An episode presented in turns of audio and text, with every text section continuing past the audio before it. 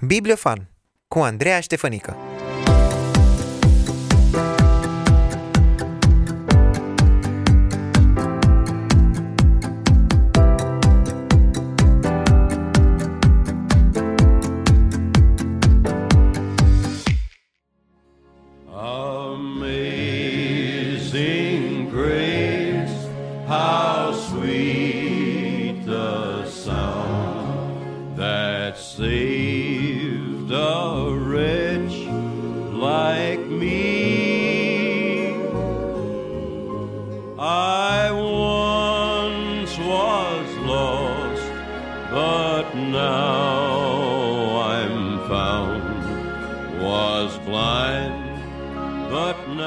Te salut și în această după-amiază și îți mulțumesc că asculți emisiunea Bibliofan. Dacă te întreb cumva de ce începem acest episod uh, pe fundalul cântecului Mărețul Har, ei bine, răspunsul e foarte simplu.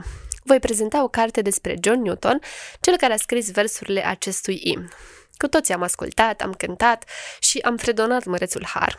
Dar câți dintre noi știm cine a fost cel care a scris versurile? Parcă altfel ne raportăm la o carte, la o melodie sau la o persoană atunci când aflăm detalii din culise. Așa că în următoarele minute voi încerca să pun o sămânță de curiozitate despre cartea Newton și Polly. Newton și Polly, un roman al mărețului Har, este scris de Jody Headland și a apărut la editura Scriptum în acest an. Jody Headland a mai scris un astfel de roman istoric și despre Luther și Catarina, deci are experiență în a îmbina faptele reale și istorice cu ficțiunea.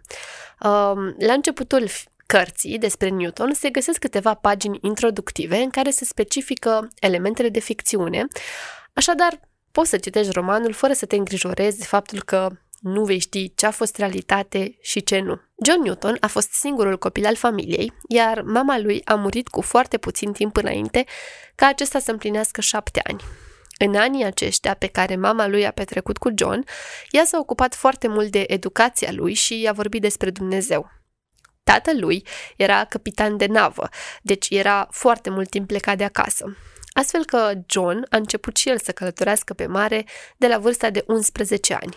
Însă anturajul nepotrivit l-a făcut să se îndepărteze de învățăturile bune pe care le primise de la mama lui. Tatăl lui era capitan de navă, deci era foarte mult timp plecat de acasă, astfel că John a început și el să călătorească pe mare de la vârsta de 11 ani. Însă anturajul nepotrivit l-a făcut să se îndepărteze de învățăturile bune pe care le-a primit de la mama lui. Ca adolescent și tânăr, John Newton s-a remarcat prin nestatornicie și prin uh, neputința de a-și respecta angajamentele de unde muncea, uh, tatălui fiind destul de dezamăgit de el, sau cel puțin așa gândea John, însă era mereu gata să-l ajute și să găsească pentru el cele mai bune soluții. Un uh, punct stabil în viața tumultoasă a lui John este Polly, o fată care își lua în serios credința în Dumnezeu și de care John Newton se îndrăgostește. Aceste sentimente puternice pe care le are față de Polly îl fac pe John, pe de-o parte, să rateze anumite slujbe, pentru că, normal, își dorea să stea cât mai mult timp în prezența ei, iar, pe de altă parte, credința uh, fetei, credința sinceră în Dumnezeu, îl fac pe Newton să-și dea seama de păcatele lui. Deși dragostea lui pentru Polly s-a dovedit a fi trainică, John Newton a continuat să trăiască departe de Dumnezeu și să se adâncească în păcat. Autoarea Jodie Headland scrie în prefața romanului că după ce John Newton a cunoscut-o pe Polly, a fost recrutat forțat în Marina Regală, dar apoi a dezertat, a fost biciuit și a fost transferat pe un vas comercial, iar de acolo a început să facă comerț cu sclavi în Africa. De-a lungul anilor, Dumnezeu i-a dat lui Newton mai multe oportunități și semne din care acesta a înțeles că ar trebui să renunțe la viața păcătoasă pe care o avea, dar cel mai zguduitor moment pentru el a fost în timpul unei furtuni pe mare. Citez. Newton a căzut în genunchi, rugându-se lui Dumnezeu să arate înturare. În acele momente a înțeles cât de prețioasă este viața și că până atunci luase decizii greșite, dar mai ales că există un Dumnezeu care aude și răspunde rugăciunilor chiar și celui mai rău dintre oameni. Partea din povestea lui John Newton care îl poate intriga pe cititor este că după convertirea sa, John Newton a continuat să facă comerț cu sclavi. Jodie Herland ne atenționează de acest adevăr în prefața cărții și spune că ea a ales să oprească romanul la momentul convertirii lui John și spune că ea a ales să oprească romanul la momentul convertirii lui John Newton.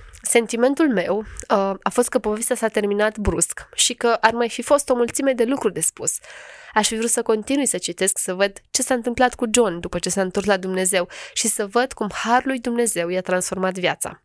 Însă putem învăța o lecție prețioasă din viața lui John Newton, și anume transformarea și sfințirea unui om care ajunge să-L cunoască pe Dumnezeu nu se întâmplă imediat.